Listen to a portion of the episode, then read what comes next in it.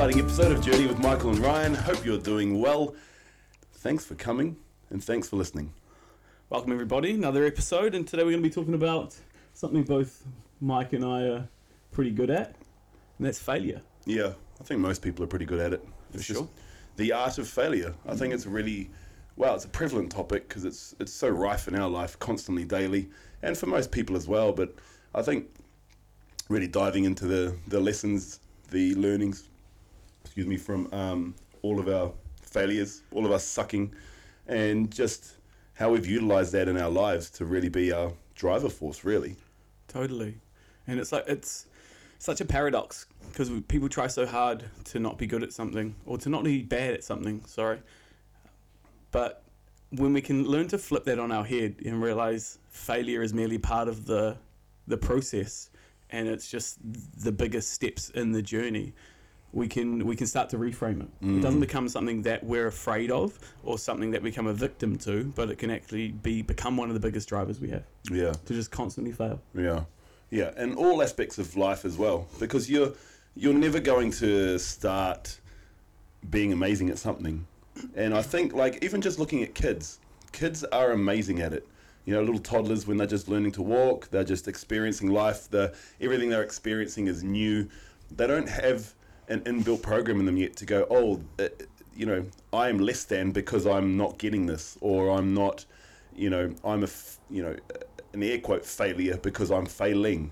They just keep learning and re-experiencing. And as we get older in life, we start putting up all these different things of judgment of the self and judgment of others and societal programmings of if you didn't get it, you're not good enough. And especially now with, Instagram and Facebook and all the socials, you can only see the tidbits of people's lives where they're, 10-year overnight successes, and that's all you see, but you didn't see the many times they fell on their face to get to that point of, success.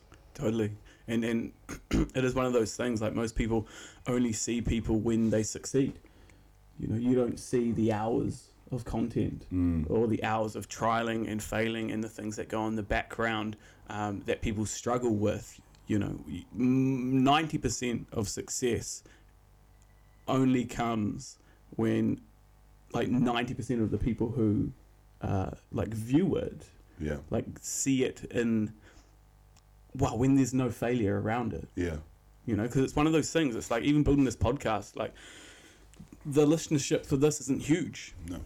And that's great because it gives us an opportunity to suck where not many people view it. Yep. It's the same with beta. Yep. It's like, when things are so fresh, it gives you an opportunity to fail at things, try new things, see what works without there being huge consequences to it. And if you were afraid to try new things when you're learning to do something, you're going to take that mindset all throughout it. So you're never going to try new things even when you are succeeding. Yeah, that can be the crux, because you feel like, well, if I start something, I won't be good at it, or I will be deemed terrible at it. And of course you are. So why start? And this is where you can get stuck in these cycles of just not starting things, or you start them and you don't get it really quickly, so you move on to the next thing, and so you're constantly starting from the bottom again. Whereas if you can just feel the feelings of sucking, knowing that you're going to suck most of the time at everything that you do, even when you feel like that you are successful, you're still sucking if you want to compare it to somebody who's at a higher level. Mm-hmm. So it's really utilizing and understanding that relationship of failure, so you can just build consistency. Mm. And consistency is what the remedy is for failure. Totally. Because if you just stay consistent, same as, like, this podcast is a great example. We're on episode 56 or 57 now, and it's just consistent. It's part of our routine. We know it will hit at some point. We just don't know when. But if we knew that it was going to hit, if it was a given, would you then still go through the journey? Because I feel like the journey of anything is actually in the process of learning, of going through hardship, of having to level yourself up. And you say it really great. It's entrepreneurship is self-improvement in disguise. And that's exactly right. And it is just the consistency of turning up. And even on the days when you don't want to do it, now you're removing yourself from the feeling and only doing something when you feel good, as a base to just doing it because it needs to be done, just getting it happening. Same as working out, same as anything in your life. Relationships, same thing. Yeah, if we waited till we felt good to do anything, we'd never take action on anything. Yeah. You know, if you waited for the perfect moment for you to start a health and wellness journey, if you waited for the perfect moment to start that business or to put yourself out there to get into relationships, you'd never get there. You'd just stay in that constant flux of feeling like now's not the right time. But if you took action on the things regardless of the outcome and just become addicted to the process, then regardless of whether you fail or not, like there is no idea of failure because you've gained the experience of putting yourself in new situations. You know, we gained the experience of last week, our podcast not recording. Yep. You know, so this week when we came on, we checked a few different things. We re-downloaded a file and we'll see if this week hits. Yeah. You know, it's just the constant iteration. Like no one can take experience away from you. Yep. And just to touch on that as well, like we still put it up, but it was the sound audio from our video. So it's not as clear. It's not as quality as coming from our microphones, but it's still, when I was editing it and putting it up, it's still going, no, we're still in the process of doing it. It's content, the information is still there, the messaging's still there. But it was interesting because there's a part of my mind, it's like, well, no, let's not put that up because it's not perfect or it's not. But then on the scheme of things, really wide angle lens, we're still in infancy of what we're doing here. You know, when we're at episode 400 or 500, now that's when we're going, no, it's got to be quality content because obviously we've built the audience to be able to listen or absorb it. So it goes right back to what you were saying. When there's less eyes on you, just try and fail as hard as you can and as fast as you can so you can really build it up. And then the people will just see that because in that is humanness. In that is, I mean, think about all the content that you have, that you view online, and there's so much of it now. Really take like a snapshot of what you're drawn to. And I think, yes, there's the professional content and all that sort of stuff, but for a lot of the time, it's actually just kind of people just being raw and real. They're just pulling their phone out, they're just taking a message, they're just doing something in the moment, and then that gets now shipped out. So coming back to our podcast here, you know, it's such a great example, but it's just, no, we've just got to keep going. Things don't always work out. And it's like, well, what do you do in those moments? You have something, well, at this point in time, we're just putting it out because we're building our consistent muscle and doing the things that need to be done. So when it does hit, then we're ready for it. We're leveled up enough to be able to accept it. And it's kind of, I'm reminded of like how many lotto winners have won lotto and they've just become dirt poor and even in worse situations than they did. You know, it was a blessing and a curse at the same time. For sure, because people don't know how to be rich. Yeah. People don't know how to be wealthy. Yeah. People don't know how to function when everything's going all right, you know. You'll just go back to that same mindset that you had before, which was limiting, you know. Quite often people who win lotto are just, it's just a chance. It's merely a chance that you're going to win. I saw this funny thing the other day. It was some spiritual meme or whatever, and it was someone saying, you know, I can help you win the lotto, you know, just by tuning in and getting these numbers and things like that. I thought, it's a little bit funny, but it's, for me, it's just moving through the motions. When I started, like a couple of years ago, I tried kiteboarding for the first time and I got some lessons and I had some tantrums. It was really funny to watch myself have some tantrums. I would have fucking loved to see that. It would have been great. And I was like wanting to blame the instructor and all of that, but yeah, I just sucked. It's your fault, I'm shit. Yeah, teach me better. You're not telling me how to do it properly. Yeah, it's your fault my body doesn't understand. Yeah. It's really interesting because it's like you were talking and I was just thinking about it. It's like the relationship that I have with sucking at the moment is like a really good place. I love being shit at something. I really do. And like dancing is like a really I don't know, relevant and in my life thing because I'm shit at it. Like I'm shit at it. Compared to all the other people that are there that have had years of experience, I'm terrible at it. But it's like I like the fact that I suck because I know that if I'm consistent with it, I'm just going to get better. Yep. And you get like these little micro moments of success. And it's like that for me is addicting.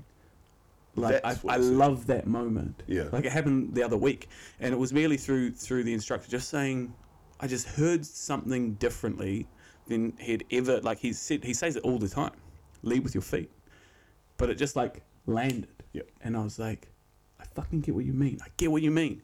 And then, like, that whole dance session, it was just like, it was flawless. It was perfect. Mm. Even having the confidence to grab followers afterwards and dance with them, I was like, damn, I get it. I'm leading with my feet. And it was better for me, better for the other people. And even Veronica, one of our flatmates, she was like, man, that felt really good. Like, I didn't feel uncomfortable dancing with you. And I was like, perfect. Nice. That's a little win. And it is taking the little wins when they come and celebrating those little wins and not just being a self-jerk about it and going, wow, no. No, it's really celebrating that feeling because that's what you're searching for. So being too arrogant to celebrate success. Yeah. And we can all fall into that trap because it's just like, what's the next thing? What's the next thing? What's the next thing? And I, that helps, push you. But it's also just going, oh, let's just stop and take a little recess here for a second. Look at where we are versus where we were in anything. Yep. Yeah, totally. And that for me is cool because an aspect that I used to see with myself whenever I was bad at something is I would always avoid it. Yeah. I would leave it till the moment when I had to do it to actually do it. Mm. And then it's more rushed, it's more challenging instead of actually just doing things slowly and realizing that when you're shit at something, it's going to take longer to be able to get it right into a good standard and to understand it fully. I would always just avoid it. But now I know and see that aspect of myself. So if I see that I'm avoiding something, it could be just simple things. If I'm avoiding something, then I'll just take action on it. It'll be the first thing that I do because I know that that's just a pattern. So it's just breaking through that pattern. That's it. Eat your vegetables first. That's Ever heard that? It's my favourite part. Yeah. I love vegetables, Mike. Yeah, but when the 10-year-old Ryan getting forced to eat broccoli. No, he used to hide his broccoli. At the dinner table. He used to hide it. Exactly. Fall asleep in it. Yeah. Yeah. Eat your veggies first. But I think the relationship that you and I have started to really cultivate and really be in is the success in understanding our suck, understanding failure. But the only way to understand that is to constantly experience it. And then the way to only constantly experience it is to be pushing into the new realms, into the unknown. Mm-hmm. And then constantly pushing into the unknown is getting your nervous system all up in whack order. And then this is where we harp on about all of our tools and different things like that to be able to just have the ability to move yourself back into the present. Because when you're pushing hard enough, that's where the magic happens, but it's also such a foreign place for any of us to be. Mm. And when you fall on your face, have the team around you to pick you up. Yeah. Accept the suck. Just accept it. It's part of the process. It's probably the most important part of the process. And if you avoid sucking, then you're missing out on a lot of life experiences. Yeah. And it can come down to hiding away from the world as well. Not wanting to go up and ask that person out, or not wanting to leave your job and pursue something that you want to be passionate or that you are passionate about that lights you up, rather than just doing something for money, or leaving a relationship or whatever it is. Out of all of this, courage is really created, because courage is the main thing that's going to prevail you. Mm. And again, they're all just, for me, they're just all like muscles. The more that you pull on those levers, the stronger they will become. Totally, and the less resistance you have around it, If you can change your mindset around it, then you just go into the suck. It's okay, it's all good. I'm going to suck at everything you do the first time. Then you're going to throw yourself into every situation being like, it doesn't matter, outcome is not what you're searching for. It's merely the experience and the journey of either improving or staying shit at something for a really long time. Mm. Here's a really cool thing about outcome orientations. How, what I used to search for was doing something, especially when I first started doing ultra marathons and things. I'm I want to get over that line and all of that. But once I've reflected, I've done 3 now. In reflection on all of them, it was actually the whole journey. Same as my fight, same thing. It was actually the whole journey that was the enjoyable part. Yes, the crescendo of the actual thing happening, but as soon as it happens, it wears away a little bit very quickly, because you're like, oh, well, that's done. And then you kind of got to Well, I go into a space where I'm like, oh, I don't know what I'm doing now. I need to search for something else. Goal oriented. I float a little bit, you know. But even that, it's just you understanding that aspect of yourself. It's like you are goal oriented. When you have something to achieve, you'll work towards it. You know. I think what it is for me is I understand my time frames when there's the thing there. Mm-hmm. So I understand how my time can be used best, and then when I need to do something else or what I can add in. Whereas if there's no kind of stake in the ground, then things can come a little bit chaotic. Yeah. Yeah. And then things just get pushed back and left to the last minute. Totally. Yep. Yeah, exactly. Yeah. But again, those are lessons, and after just getting slapped around by the universe with different things, very, very simply. Yeah. And like physically as well. Physically, mentally, emotionally, spiritually. All of it. All of it. Well, I mean, man, like when we first incepted beta and we really started putting things to the market, I mean, we got really slapped very, very hard. Just with our manufacturing process. So there was a flood here in Auckland. We were about a week out from launch. The flood happened. We got an email going, all your product is gone. And we're like, wow, okay, what do we do here? You gave me a call. And we moved through that really nicely. Got it all back in. They went out to a contract manufacturer. They stuffed up the recipe. We got it back, with literally our new launch date being 2 days later, and this was a Friday, and we were launching on the Monday, and we thought, Jesus, okay, like, what do we do here? God, we suck at this. We do suck at this, and like the people, and all the different iterations of trying to find the right people to fit what we need, and our asking, and the way that we ask, and the way that we present to people. I mean, geez, our website is number one on that. It's just been such a hard time to try and find the right person to be able to get that iteration for us. For sure. And it's such a funny thing. It gripes me every day, actually, that like the place where people land for our product sucks. Yeah, totally. And it's just working through that suck of like, okay, cool. I trust there's going to be a moment where we find the person that just makes it not suck. Yep. And until then, it's just got to be functionality, you know, because a lot of people that are going on to the website now are returning customers. A lot of our sales come through expos, you know. The small amount of paid advertising that we do, like the conversion rates are still reasonably high. So, you know, maybe it's just our perspective that sees it as sucking. Merely through comparison, Michael. Who are we comparing ourselves to? All the other great websites that are out there. Yeah. That's our vision. Well, it's the thing. The things that suck is it doesn't capture the brand. Like when we have a look at the brand and all the other aspects of it, when you look at Instagram and the way in which we show up and the story that we tell to people in person and through the community and even through our emails, that's the part that sucks the most. Mm. Yeah, it's like that aspect has become, you know, like a VTEC Honda Civic and, and our website is still our first car that was, you know, an HQ Commodore that's done 300,000 Ks and is smoking a lot. We're still parking the Volvo in the mansion. yeah, totally. Yeah. But I mean, I guess it just comes down to what we're here trying to say is like, take the fucking risks, have a go, because it's going to suck. You know, and it's just merely the experience of doing it more and more and more will help harden you up, give you some, and I mean that in the sense of like give you some thicker skin, so it doesn't, you're not like wiped out by it. So you can be like, cool, I'll brush that off and move on. I mean, how many stories are out there? And most people who are super wealthy, you ask them how many times they've been broke, and they're gonna name numerous times because they were like, well, I missed that. They're just playing it at higher levels. Sure. But they've, through that orientation, they've learned the things so they can bounce back to that level very quickly and then go beyond again. Totally, because as we were saying before, it's like no one can take experience away from you. Yep. And like failing at something isn't going to take the experience of getting to that point away from you. And it's like the more you fail at certain things, the better you're going to get in the next iteration or the retry or another approach at it.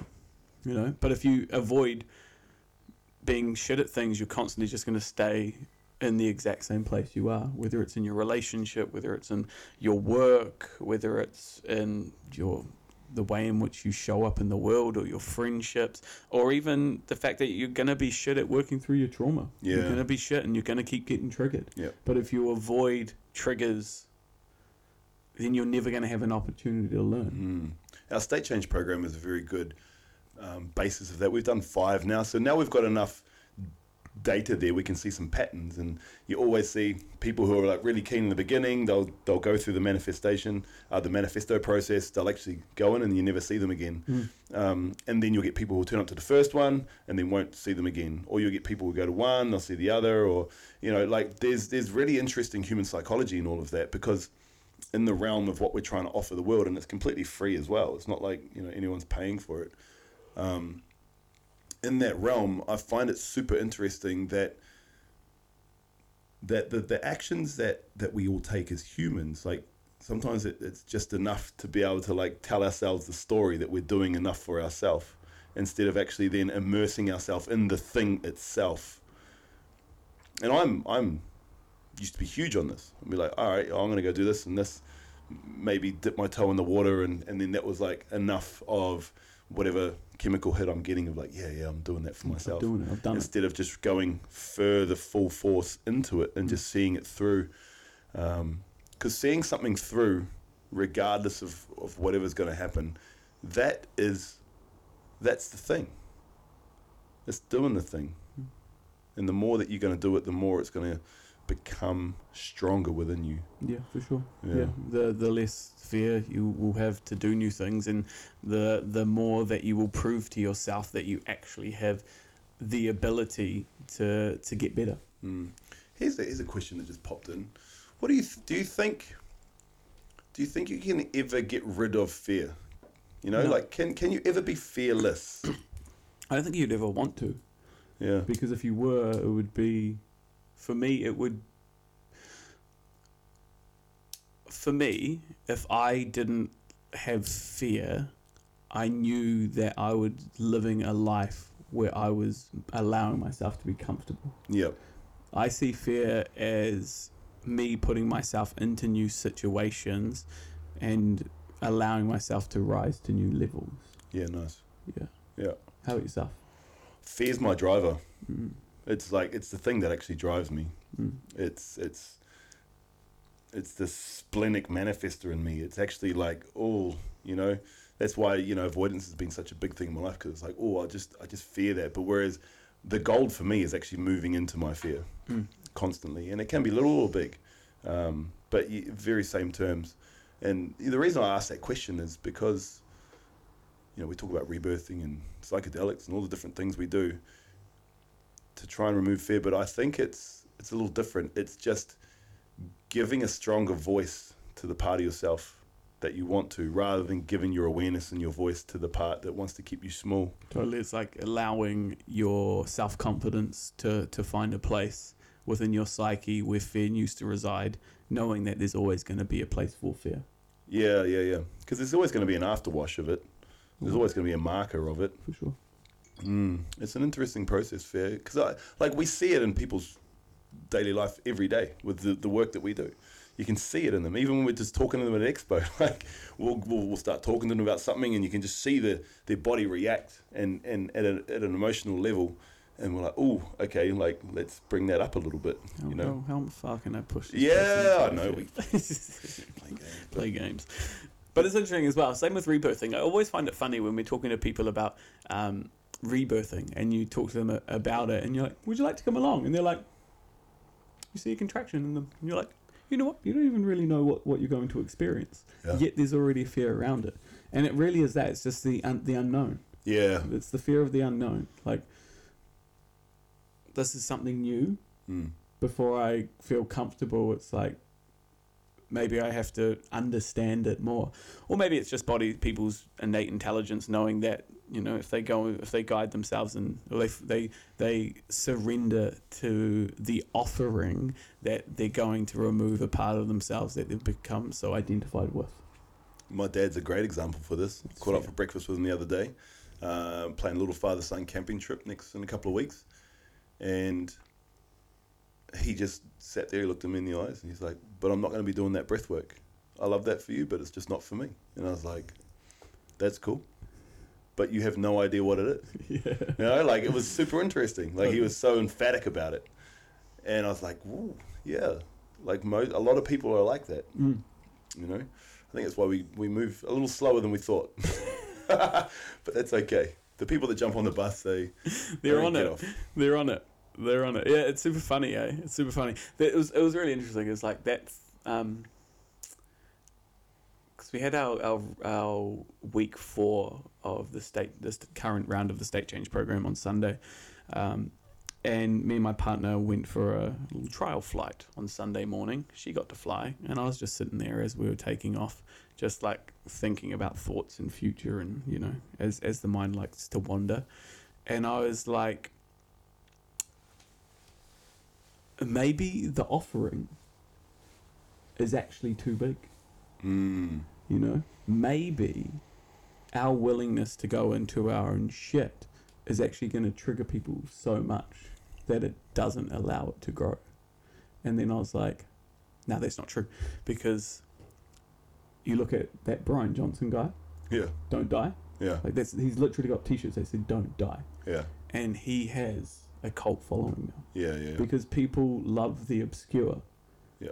And you have to be willing to be different and ridiculed by the majority to allow like a strong sense of community to be built, because there's a lot of people out there looking for something different. Mm. And it's just like, yeah, I don't mind to be vilified. I don't mind to be judged. Yep. You know, there's no fear around that. Yeah. Because, you know, we've got a mission, we've got a dharma to support people through the breath, and it's who we are, it's the way in which we show up. So why would we limit that opportunity for other people? Yeah. Just so that we don't reach more. Yeah, I like that. Because I the thing that's dropping into me right now is potentially it's not even, okay, it might be two folds here. The fear of failure as a societal concept. So why try? But then, yeah, it is probably more of the potential judgment that's going to come from that, the vilification of trying something new, to be told you're a loser. You know, why did you even start that? That's not how things are done. Yeah. And then it's just whatever path you're on, like putting yourselves into bigger and bigger and bigger spaces so you totally can be more and more and more ridiculed. Yeah. You know, that's going to happen. Mm. To us, it's going to happen this year. Totally. Like, literally. You know, like, it's like, okay, going onto a mountain and putting a flag up and then being like, all right, come at me, bro. I can't wait for it. But the beautiful thing is we also have two fucking amazing products that people absolutely love, and they're better than anything on the market. So it's like it's dope. It's not like we're selling swill and then just trying to capture people with the breath. It's like, nah, we've got fucking dope products that people love and are changing people's lives. And then we're just trying to help, trying to give, also offering the opportunity for fucking real transformation. Yeah. Yeah, and it's against the norm. Mm. I think that's the biggest thing, eh? Doing things against the norm. I mean, what is the norm? The norm's just the norm. We ain't normal. No. Maybe we are. I don't know. But even out, you know. But failure. Yeah, I think that it's a very deserving topic to really sit with. I mean, oh, fuck, man. Most of my poetry, if not all of it, not all of it, but most of my poetry is written because of failures. You know? Failed relationships, failed whatever I was moving through. You know, like, there's some beautiful art can come from failure. Mm-hmm. Some beautiful creation can come from failure. You know, how many beautiful songs have been written because of ultimate heartbreak? Mm. How many beautiful pieces of painting have been created because of death? For sure. You know? Ooh, this is beautiful. Yeah. You only fail if you care.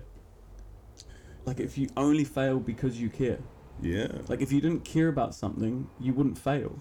You just wouldn't get it right, and you'd move on. True. You know? Yeah, so like, it's only your passion and drive and desire to be better that creates the idea of failure.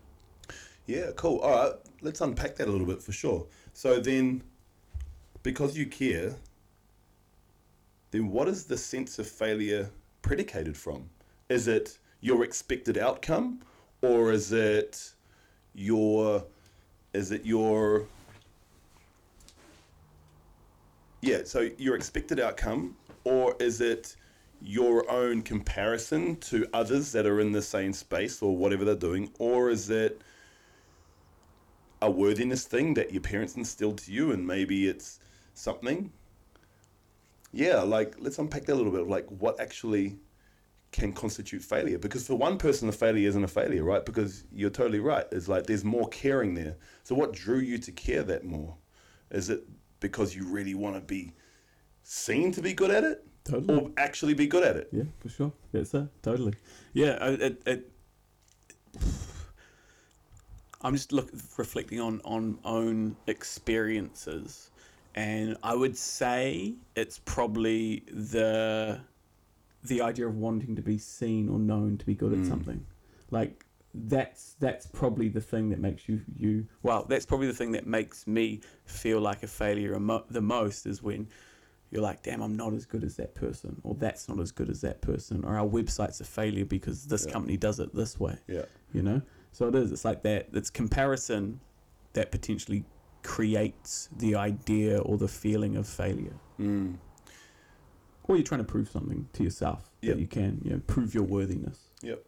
And then from there, because let's use that website as an example of these, you know, huge companies that will never have any idea that we exist until we're as big.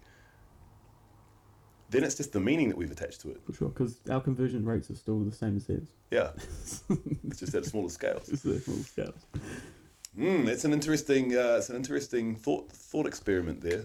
Like actually, what constitutes as failure, and then the thought is going to obviously contract the body in a way, and then because someone said to me the other day, actually no, it was Dad. He's like, because I was having a talk to him about this subject.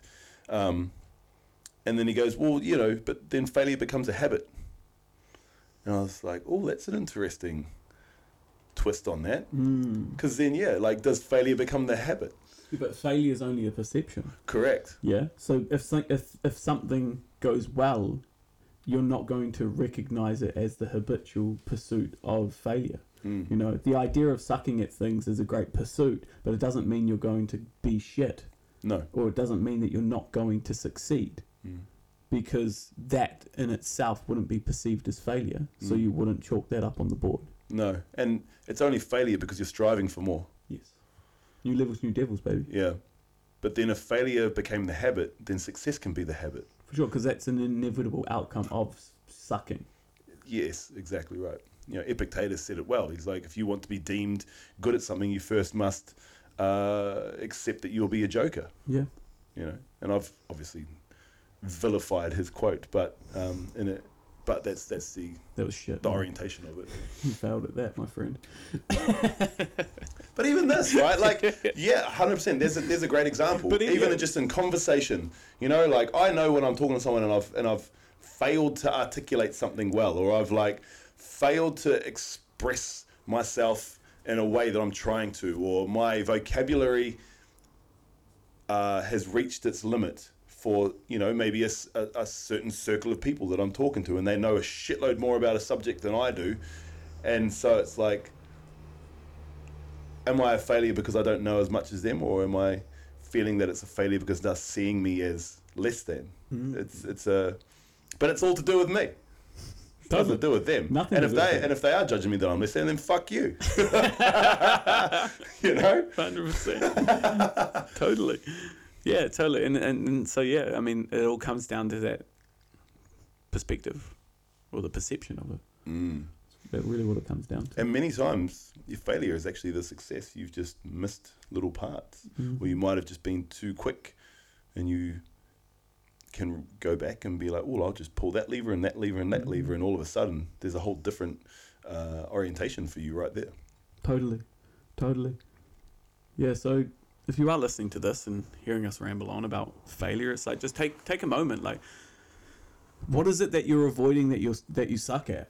You know, what are you? What experiences are you holding yourself back from having just because you may think you're no good, or there may be a story around not being great at it? You know, fuck man, I suck at spelling.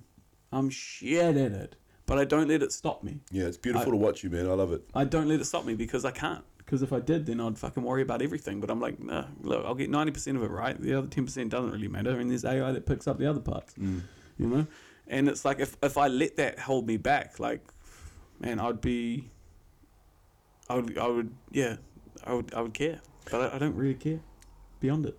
But you, for whatever series of events of you growing up, you just didn't, you may have, but it hasn't really impacted you, obviously, like, because of the way the schooling system is run, you know, like, you would have been deemed unintelligent because of that. And so for the fortunate events of whatever teachers you had, not one of them truly drilled it into you that was the case. You know, like, for most kids who are either dyslexic or, you know, have really bad at spelling and things like that, there can be this real sense of shame that you aren't intelligent based off our schooling system of remembrance and spelling is, you know, all of that. But I didn't really, like that. It's very true. I don't think it was ever really acknowledged in high school. Yeah. It wasn't actually till I went back, like even in engineering, wasn't acknowledged. Can't remember moments of judgment for it. It wasn't actually till I was studying naturopathy, where one of the teachers fucking tried to make me fail. I think it was just because he didn't like me, because of my spelling and grammar, and yeah. And it was really interesting to like watch him do, because it's like it came out of nowhere. And then, she tried to make me fail on my final assignments and assessments. What was your reaction to that? Oh, me and her never really got on anyway. I was like, you know, there was 28 people in our class and only 3 males. And I don't know. I think that rubbed her the wrong way because I was confident and outspoken and my abilities. Yep. So I don't know whether she was just trying to take me down a few pegs. But I just, to be honest, I just complained to the school and I said, like, this isn't fair. I just want someone else to mark my papers. Yeah. And they were like, yeah, sweet as. So even in that, it didn't stop me as well. Nor did it even, like, I don't know, I put more energy and effort into it. But at the same time, it's just like, it's either lands or it doesn't. Yep. And if it doesn't, it doesn't. I'm like, okay, no judgment there. Yeah. No, that's really something I really honour about you, man. Like it's you know, you create a lot of our content and things like that and lots of emails and it's just, that's just your process. You know, like that is, even when we first started working together, because I've held spelling and I've been taught, it's been quite high on my list of intelligence. Like for my schooling network, I used to enter spelling competitions and things, and you know, I was always quite good at it. I was a math geek. That's probably why. I was the opposite. Yeah. You know, well, hence maybe that's why I do talking for a job and you do engineering. There we go. Who would have thunk? Right? There we go. Yeah. Wordsmith.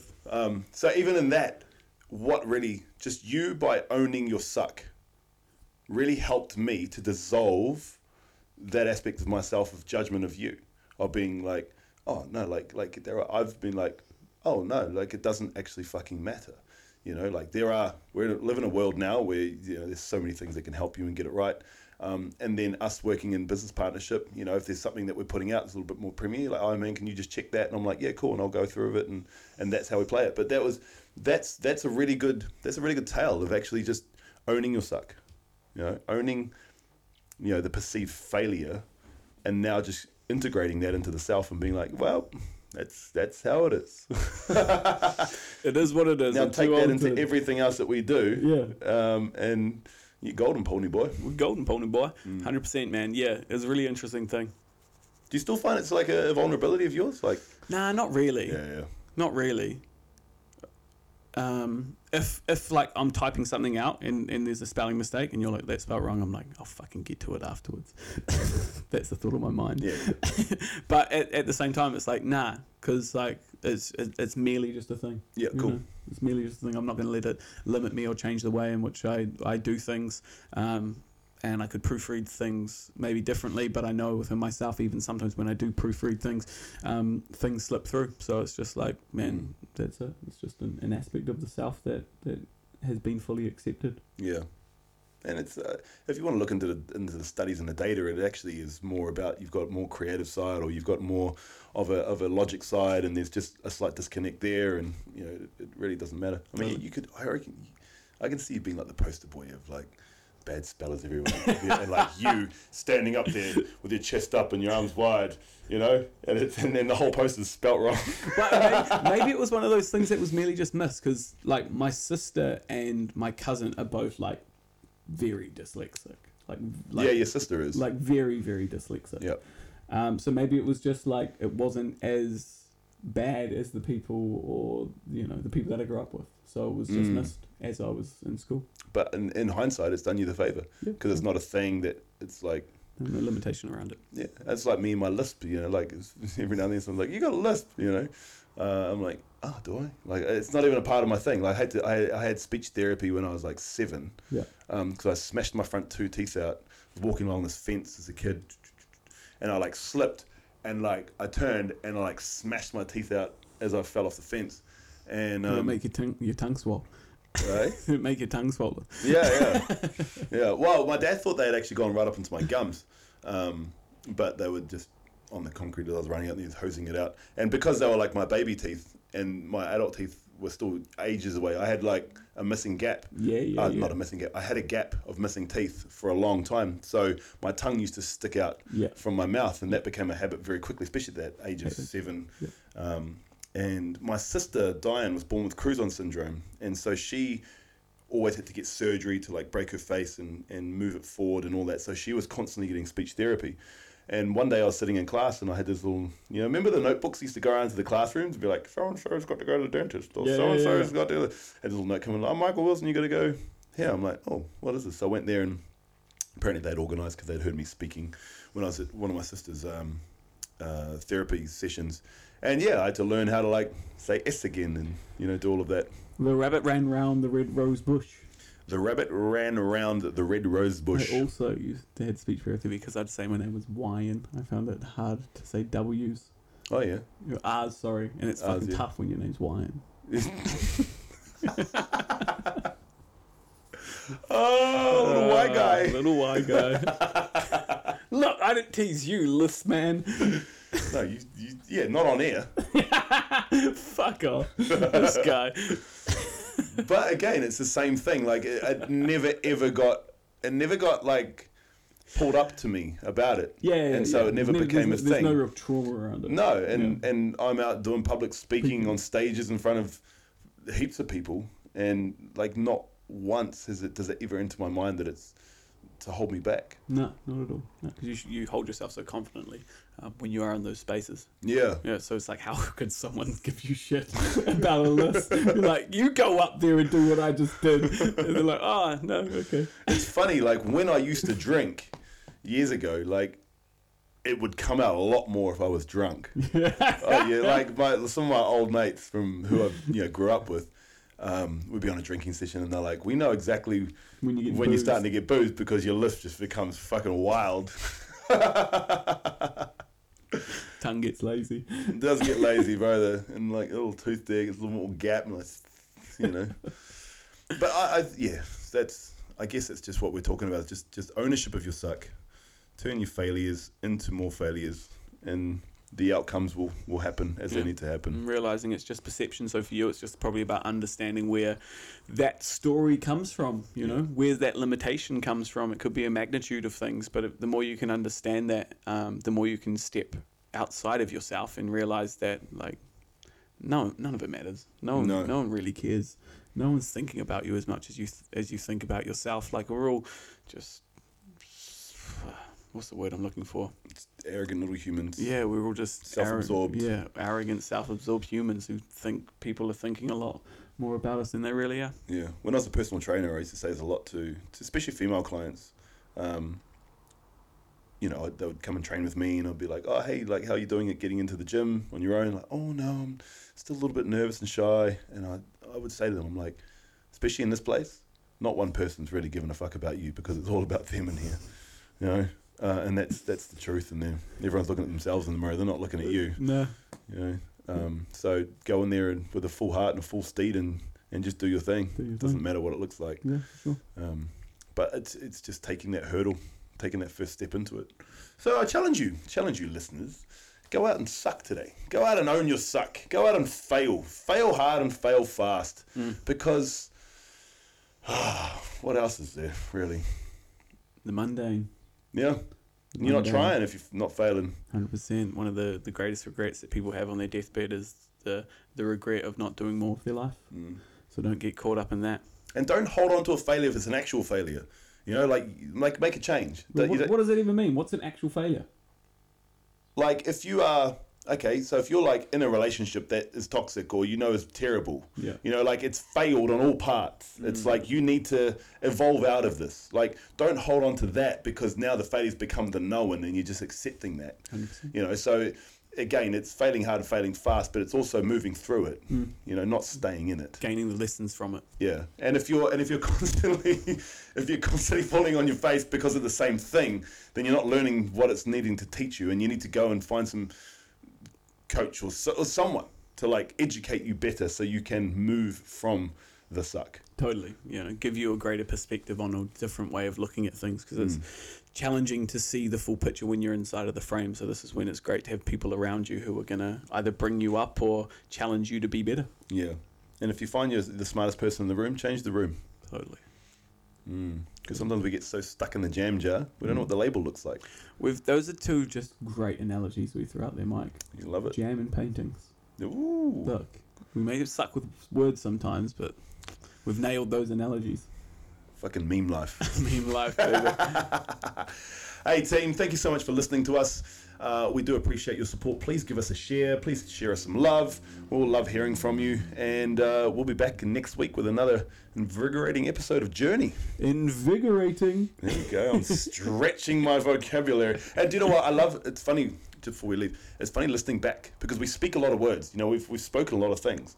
I try words in situations and sometimes it's not even the right meaning. There we go. There's a little ownership. So if you are listening to this and you're like, wait, is that word actually supposed to go there? Just know that I'm trying. You know, I'm just failing a little bit more at the English language as I grow my vocabulary prowess. There we go. Love you, everybody. Love y'all. Ciao. See you next week.